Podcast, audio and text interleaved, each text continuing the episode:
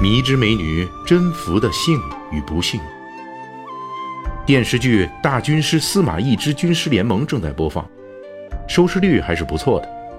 这部采用欧美电视剧叙事方法的古装传奇剧，虽然被人诟病是披着古装的职场剧，而且有为历史上名声很糟的司马氏家族翻案的嫌疑，但是由于剧中人物智商目前依旧在线，因此也获得了不少的拥趸。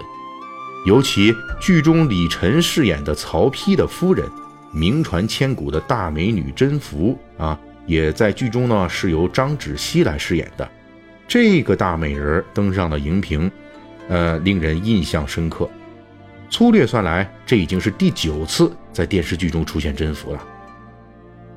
甄宓，一个一千八百年来被文人墨客反复吟唱的绝世女子，巧笑嫣然，凌波微步。再度走到我们面前。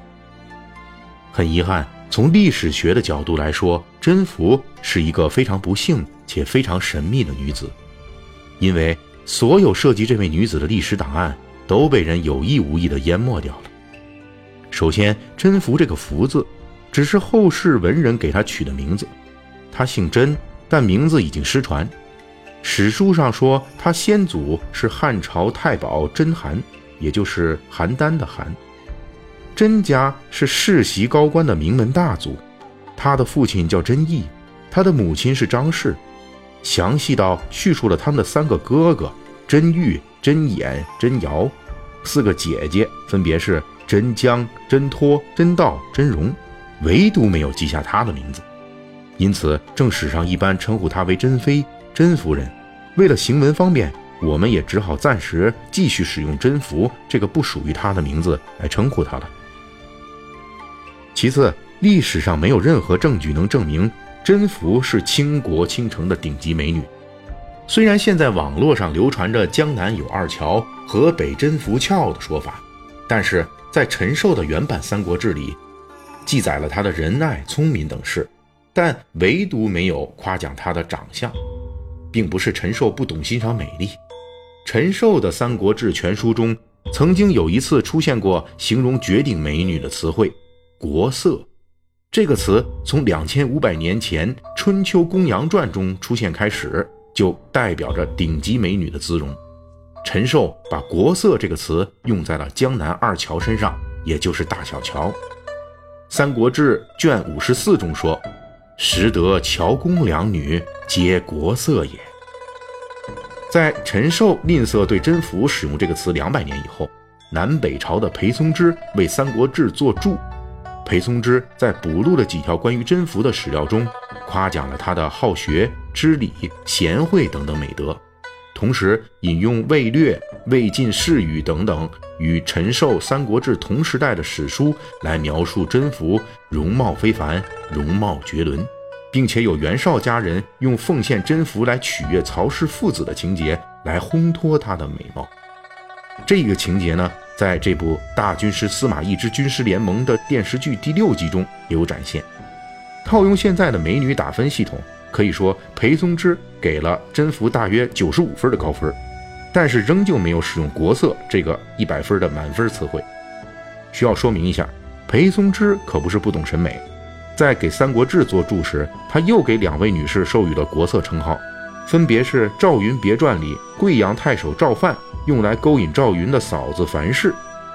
以及诸侯袁术所纳的妾室冯氏。也就是说，还是没有甄宓的份儿。一般来说呢，给皇帝后妃做传记的时候，历代史家确实有重德不重色的倾向，也就是重在夸奖美德。生怕夸奖长相太漂亮，就把尊贵的后妃们搞成了妖艳贱货、红颜祸水这样的。但是裴松之所在的南朝，被视为中国历史上一个发现女性美丽、重视女性美丽的时代，跟汉代相比，属于完全不一样的女性价值观，竟然也没有写到甄宓的美貌是倾国倾城，这就很值得思考了。历史上的甄宓就在贤良、淑德、睿智、聪慧、礼让这样的美好性格描述中，突然走到了妒忌、争宠这个情节，然后就被皇帝曹丕下令赐死。至死甄宓都不是皇后。她的那个文昭皇后的头衔是她丈夫曹丕死掉，她的儿子曹睿当皇帝之后才追赠给她的。一个贤良睿智的女人，在安静的做曹丕的夫人十几年后，突然一百八十度转体三周半，凶狠地妒忌其他女性，这其中转折之大，令人匪夷所思。但是我们仍要感激陈寿、裴松之写出了这个悲惨的历史结局。如果按照与陈寿同时代的王审著的《魏书》说法，甄宓连被赐死的凄惨结局都没有，竟然被篡改成了曹丕要册封甄宓为皇后，甄宓谦虚推辞，然后病死，曹丕悲痛中追封其为皇后。裴松之在给《三国志》做注时，曾经引用《魏书》共一百九十六处，其中有七处严厉批评王审的错误。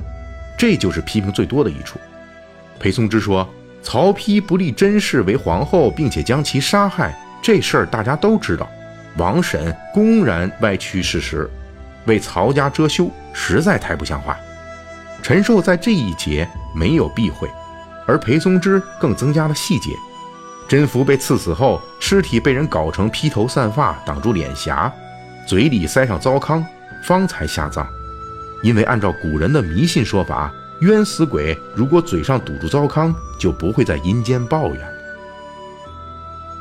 历史上的真实的甄宓就是这样，差点连凄惨的死法都被人篡改，具体事迹也因此消失殆尽。